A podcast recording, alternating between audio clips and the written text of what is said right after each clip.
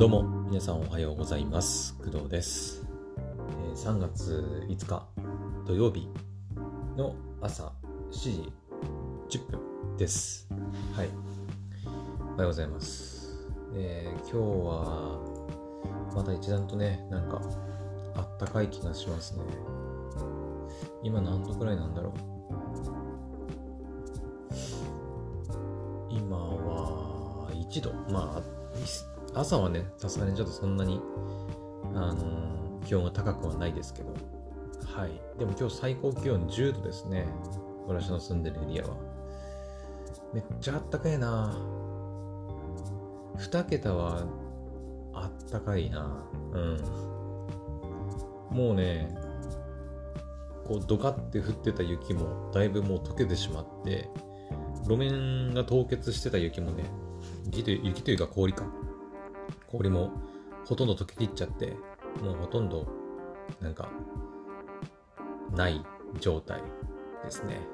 はい。まあ私の家の庭というかがそんな状態ってことは大体もう大通りとかは全部雪ないんだろうなっていう気がしますね。うん。もう3月もね入入ったしもう徐々に暖かくなってって。まあでもね気を抜いてるとねまた雪降ったりするんだけど青森県とかね北海道もそうだと思うんだけど。はい。たまに入学式とかにねドカって雪が降ったりすることもあるので、まあ、油断はできないんだけどはい。でもそれでも徐々にこう暖かくなりつつあってちょっとずつこう春の訪れを感じています。はい。まあ、それとともにねあの花粉なんかが飛び始めて花粉症に悩まされる方もいると思うんですけど。はい。私もね一応花粉症の花粉なんていうの？花粉症持ち？花粉持ち？なんていうの？花粉症の症状が出るタイプの人間で昔はね子供の頃がひどかったかな。今はねそこまででもないんだけど昔はそれこそあのひどすぎてえっと朝起きると目？あのなんていうの？目やに？目やにがさこう寝てる間にこう目つぶってるじゃないですか。目つぶっててで目やにがこういっぱい出るからその目やにがこう寝てる間に乾燥して固まってこうまぶたが上と下で目やにでくっついちゃって目が開かないみたいなことがね あのあったりしましたね昔は。うん。昔の方がかなり症状ひどかったね。だから今は全然そんなことなくなったんだけどね気づかないうちに。うん。小学生の頃とかだったかな幼稚園の頃だったかな。はなんかよく花粉で目やにがこう溜まりすぎてね。目が朝開かないなんてことがよくありましたね。はい。大きくなってからはなんか目やにで目が開かないってことはなくなりましたけど結構寝るときに夜ね夜寝たりするときに鼻詰まりで鼻がもう詰まってしまって鼻で呼吸できなくてで苦しいっていうことはよくありましたね。今でもたまにあるかもね。そのたまにっていうかその花粉がひどい時期。うん。去年とかどうだったかな。私のね家の裏というかあの、まあ、家のなんていうの私の住ん今いる部屋に窓あるんですけど窓を開けるとすぐすぐ目の前にねあのなんだろうな。木木があるんだけどで結構ね花粉がやっぱそれで飛んできて部屋の中に花粉が入ってくるっていうこともあったりするんで。うん。あの夏とかになる夏？うん。とか春頃になるとちょっとね暑くなってきて窓開けたいなっていう風になるんだけど。で逆に開けると裏に畑があったりして畑の土ぼこりだったりあのそれこそ花粉がね入ってきて部屋の中がこうザラザラし始めたりするので、うん、ちょっとなかなかね窓も開けられることもできなくてはい。まあでもあの前にも言ったんですけど私最近空気清浄機えーっとシャープのプラズマクラスターねを購入したのでまあ窓を開けない限りは花粉入ってこないとは思うんだけど万が一、あのどこかしらで入ってきたとしても、まあ、そいつが何とかしてくれるでしょう。はい。多分。はい。もう常にずっと動いてるような状態ですね。はい。もう電源は止めないで、もう24時間フルタイムで働いてくれています。はい。結構ね、音とかは静かだね。うん。あの、たまになんかセンサーが反応して、すごいこう、うーっていうことあるけど、基本的に今もついてますけど、聞こえてないと思うんだけどね、多分。それぐらい静かですね。はい。うん。ただ寝るときはさらに静かにしていてほしいので、まあ、お休みモードっていうのがあるんで、まあ、それでこうモード変えて、風量をね、調整したりしながら、なんとかずっと使ってますけど、ここ、まだ1ヶ月経ってないか。うん。まあ、空気が実際に綺麗になってるのかどうかはね、はっきりとちょっと実感はないんだけど、どうなんだろう。綺麗になってんのかなうん。なってるといいなっていう感じで、はい、毎日使っております。はい。まあ、そんなところですかね。うん。で、えー、じゃあ本題に行こうか。で本題もね、ちょっと、あの、花粉とはまた違うんだけど、病気関連、体の体調関連のお話なんですけど、えっ、ー、とですね、昨日実際にあったことね、ちょっとお話ししたくて、えっ、ー、と、あ、空気清浄機がちょっと音をかけ始めましたね。はい。えっ、ー、とね、まあ結構たまにね、結構たまに変だね、ことはね、たまにあることなんですけど、私、えっ、と、空腹の時に結構多いかな。なんかね、お腹空いてて、で、昨日は、えっ、ー、と、その起きた時はね、お昼前、11時、いや、10時半ぐらいか、10時半ぐらいですね。で、私朝ごはんをほとんど食べないので、あの、まあ、空腹だったわけですよ。うん。で、空腹で、で、11時からね、あのポッドキャストの収録のお仕事が入ってたので、で、10時半に、こう、いろいろ準備してたわけですよ。うん。で、今日の、まあ、宿ラジの収録ね、宿ラジの収録で、今日の宿はどこかなみたいな感じで、いろいろ調べたり、事前にね、こう、勉強したりしてたんですけど、えそしたらですね、まあ、お腹空いてるし、で、その宿のね、そのやつ見てると、いろいろ食事の情報とか出てくるわけですよ。うん。で、食事の写真とかもいろいろ見てるうちにですね、なんか、まあ、部屋自体もすごいあったかかったっていうのもあるんだけど、ストーブついてたりね、してて、まあ、最近あったかくなってきたってさっき言いましたけど、うん。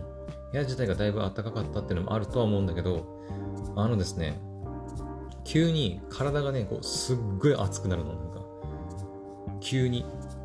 あの、なんか徐々にとかで、なくて、なんか暑いなとか、汗かいてきたなとかじゃなくて、急にね、もう、なんかすごいね、体の内側からこう、ぐわーみたいな感じで、すごい熱くなる感覚っていうのがあるんでね。なんか汗かくとかじゃなくてね、なんかね、なんだろう、すごいこう、ぶわーっとなんかこう、なんか本当にね、熱く、熱くなってくんだよね、本当に。そう、たまにあるんだよ。で、大体ね、けあの空腹の時に起きてきて、で、あの、ものすごいね、なんかね、甘いものとか、ご飯とかかな、を食べたくなる欲求がすっごいね、上がるの、なんか。特にチョコレートみたいな、うん、甘いものだね。甘いものをとにかく食べたいっていう欲求がね、なんかね、いきなり、いきなりぐわーってその発熱とともに、あの、来る時がありまして、こういうことって皆さんありますかね？うん。私たまにあるんだよね、本当に。だから特にお腹空いてる時かな。お腹空いてて、外のでも気温は関係ないかな。本当にお腹空いててたまにね、あと夕方も多いんだよ、結構ね。うん。あの、おひ、あ、これじゃない、えー、夕飯がだいたい7時ぐらいに私食べるんですけど、えー、っと、そうだね、お最近はほとんどなかったけど、前会った時はだか夕方、えー、っと、夕方4時とか、5時、6時ぐらいかな。うん、4時、5時、6時。それぐらいの時間帯。だから本当夕飯食べる前の時間帯ぐらいか、お腹空いてるような状態の時に、急にね、こう、ぐわーってまた熱くなってきて、あーってなって、あーやばい、これはやばいぞってなって、あの、急にこう、体が発熱しだして、急になんか甘いものをすごく食べたくなる欲求が出てくるんですよね。うん。あれは何なんだろう、一体。何なんでしょうかね。で、何なんだろうと思って、ちょっと調べたんですよね。はい。そしたら、なんかね、あのー、まあ、ヤフー知恵袋みたいなページで、あのー、空腹時にあのホテル、ホテルことがありますかみたいなことを質問してる人がいて、で、空腹時にホテルが目立って気になったので質問しますと。で、たまにホテル時があるなと。で、空腹になると必ずホテルと。そう、熱を出したりと同じような感覚。うん。そうね、あのね、不思議なことにね、ご飯とかその甘いものを食べるとね、スッと収まるの。うん、何事もなかったかのように。うん。そう。で、あの、まあ、いろいろこの人質問してくれてるんですけど、で、この人の見解としては、低血糖の症状なんじゃないかみたいな。うん。そう。で、これに対するあの回答としてはね、回答としては、えーと、低血糖症状っていうのがもう最も疑われるけど、まあ、誰でも低血糖症状になるわけではないから他の病気が潜んでいることを強く疑うというふうなこともなんか言ったりしてますね。で、なんか、この辺のあれは、なんか普通の採血だとわからないみたいなことを書いてあって、うん。まあ私は医者ではないのでね、ちょっと詳しいことはね、難しいことはよくわからないんだけど、低血糖症状の原因は抗インスリン結晶という病態で、えっ、ー、とね、低血糖の症状ってちょっと調べてみました。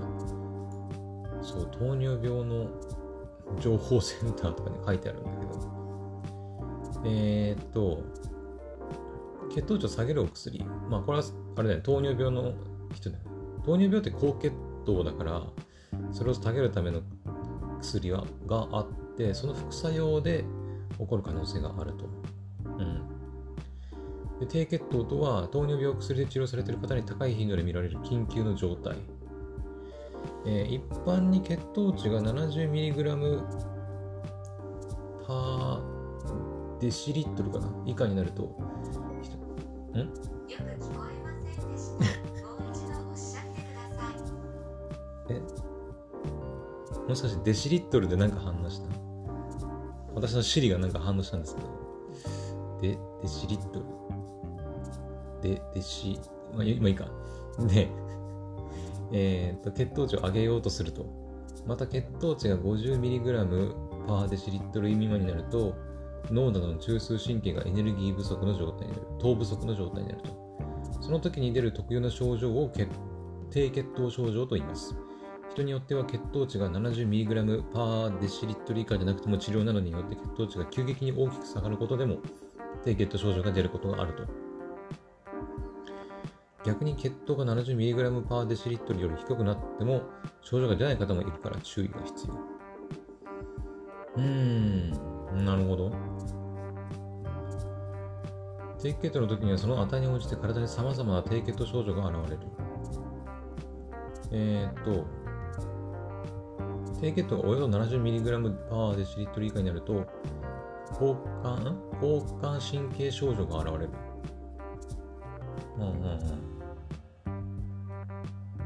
ただし普段から低血糖がよく起こる方や低血糖症状の自覚が少ない方は汗をかくなどの交感神経症状が出ないまま無自覚性低血糖になることがある。へえー。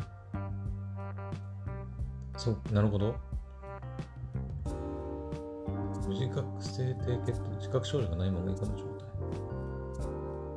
症状のあの自覚がないけど低血糖になってる可能性もあるってことか。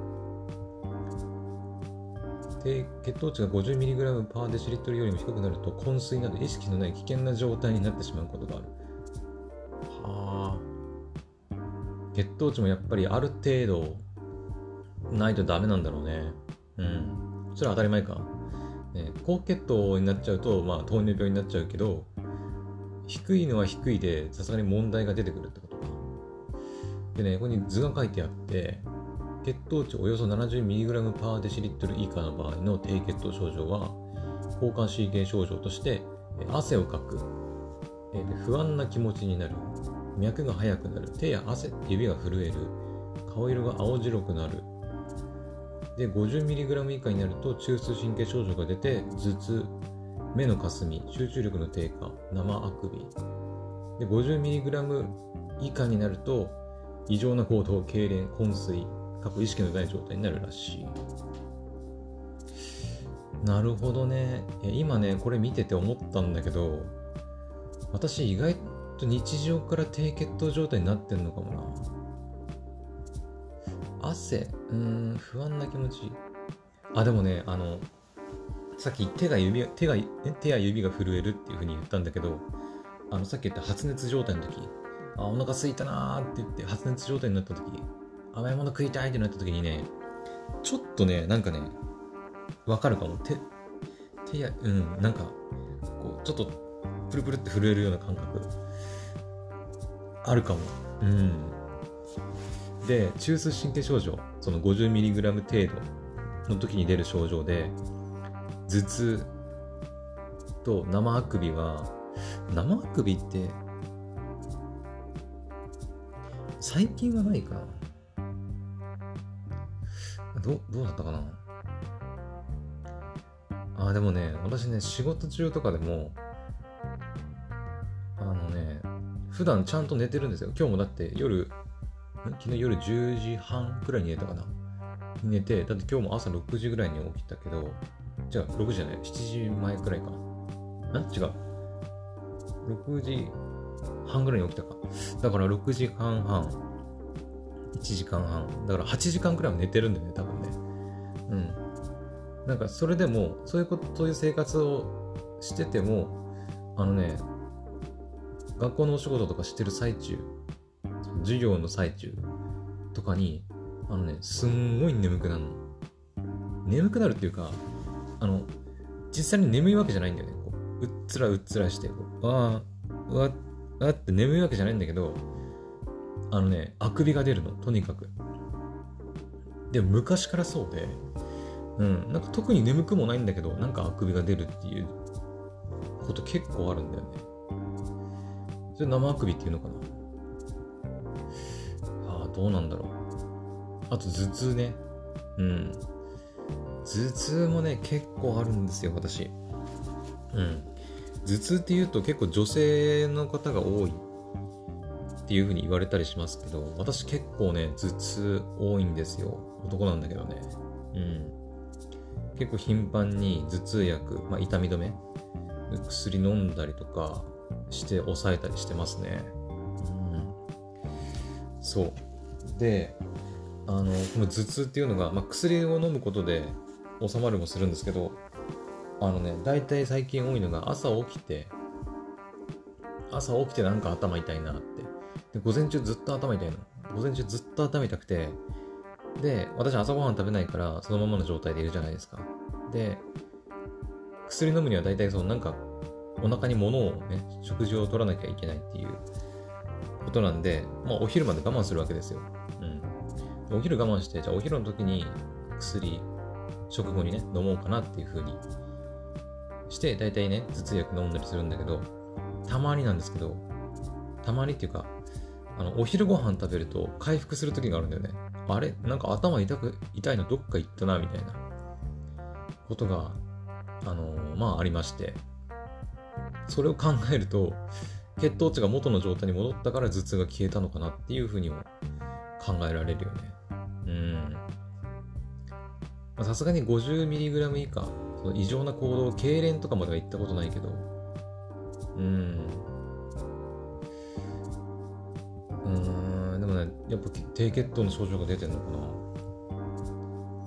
な。あと低血糖の原因としては、えー、食事の量だったり炭水化物が不足しているああ、まあ、そっか、食事の量。まあ、朝ごはん食べてないっていうのがいけないのかな。私さっき言ったけど夜7時ぐらいにご飯食べて、次ご飯食べるのが、だから次の日の大体、朝ね、起きて、まあ、コーヒー飲んだりはするんだけど、それこそ私コーヒーはあのブラックじゃ飲めないので、砂糖ね、ちょっと入れたりして飲んだりするんですけど、それじゃダメなのかなうん。まあ、夜7時にご飯食べます。だいたい8時ぐらいには食い終わるんだけど、そこから12時間以上かな。12時間プラス、だいたい12時にお昼食べるので、そうだね、16時間ぐらいは、まあ、何も、何もってわけじゃないか。うん。あの、コーヒー飲んだりするけど、空腹な状態が続いてるっていう感じ。うん、食事を取らない時間が、まあ、16時間ぐらい1日の間であるっていう感じかな。あとは薬を使った後の食事時間の遅れ、運動の量や時間が多い時の運動中、運動後運動が多い、時間が多い時の運動中、運動後空腹での運動。あ、まあこれはね、インスリン注射、飲み薬の量が多かった。あと飲酒。飲酒はしないので大丈夫。入浴もね、ほとんど私シャワーで済ませちゃうので、あんま関係ないかな。血糖値を測定可能な方。血糖測定ができないときは、ブドウ糖 10g またブドウ糖を含む飲料水を取る。砂糖の場合は倍の量。20g。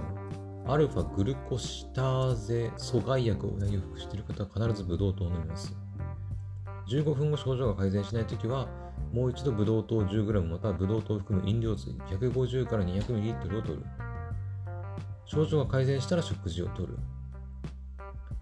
なるほど。ほうほうほう。なるほどね。そっか、重症低血糖になって意識がもうはっきりしない場合は、ブドウ糖を飲むのが難しいから、周りの方はなんかいろいろ、ブドウ糖や砂糖を水で溶かして唇と歯肉の間に塗りつけて救急車を呼ぶと。無理やり飲ませようとすると、誤嚥ってなんだろう。まあ、窒息の原因になったりする可能性もあるから気をつけてっていう話か。うーん。あ、低血糖の予防とかに日頃からできること。えー、以前の低血糖の経験から低血糖になりやすい状況を知り、低血糖にならないような工夫をしましょう。うん。運動時の低血糖予防。空腹の時は運動しない。長時間続ける場合や負荷の多い運動の前や途中で可能な方は血糖値を測る。運転。あ。確かに運転中に血糖値下がるとやばいかもね。うん。確かに。あのね、なんかね、まあ、さっき言った私の症状、その急に体がこう熱くなって、こうそのすごいこうなんか甘いものを食いたくなる欲求が出るって言ったじゃないですか。あの時ね、なんかね、その甘いもの食べたいっていう欲求もそうだし、体が熱くなってるっていうのもあって、あのね、何も手つかなくなるんだよね。とにかく何かその、取らないと。もう、うわーってなるんだよ、本当に。あのー、なったことある方ならわかると思うんだけど、なんかね、それこそ昨日その仕事前になっちゃったから、いや、このままだと仕事集中できねえわと思って、うん、結局昨日のね、あの晩ご飯の残りがちょっとだけ残ってたからそれをもらって、ガーって食べて一気に。あんまり良くないと思うんだけど あんまり良くないと思うんだけど、まあそれをちょっと食べて、なんとかもう抑えたっていう感じかな、昨日は。はい。うん。いや、やっぱ低血糖の症状が出てんのかな。ブドウ糖って買えるのこれ？アマゾンとかで。ぶどうと、あ、でも砂糖でもいいって言ってたっけ？あ、ラムネ。あ、ラムネ買っとくのありかもしれない。ラムネってブドウ糖？あれ。違うっけ？ブドウ糖90%配合だからラムネいいんじゃない？このアマゾン限定の森永製菓のラムネ20本セット。これいいんじゃない？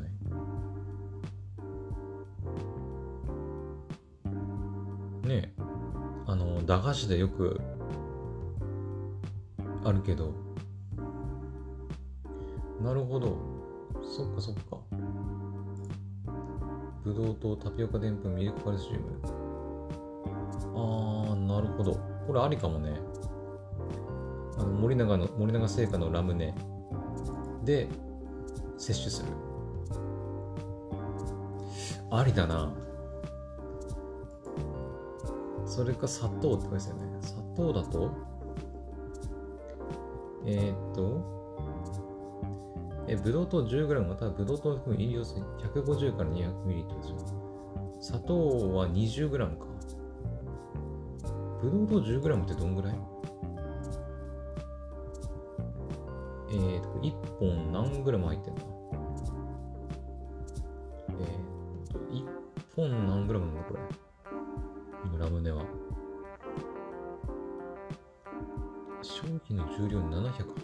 グラムって書いてあるけ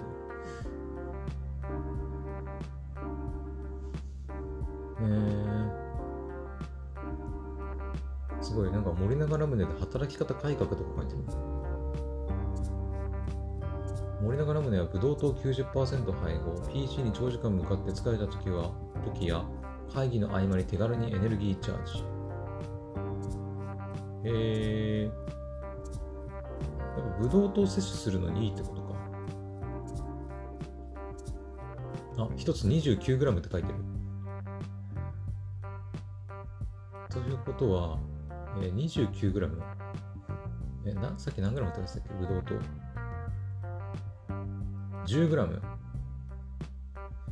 だから、えっ、ー、と、ん ?90% か。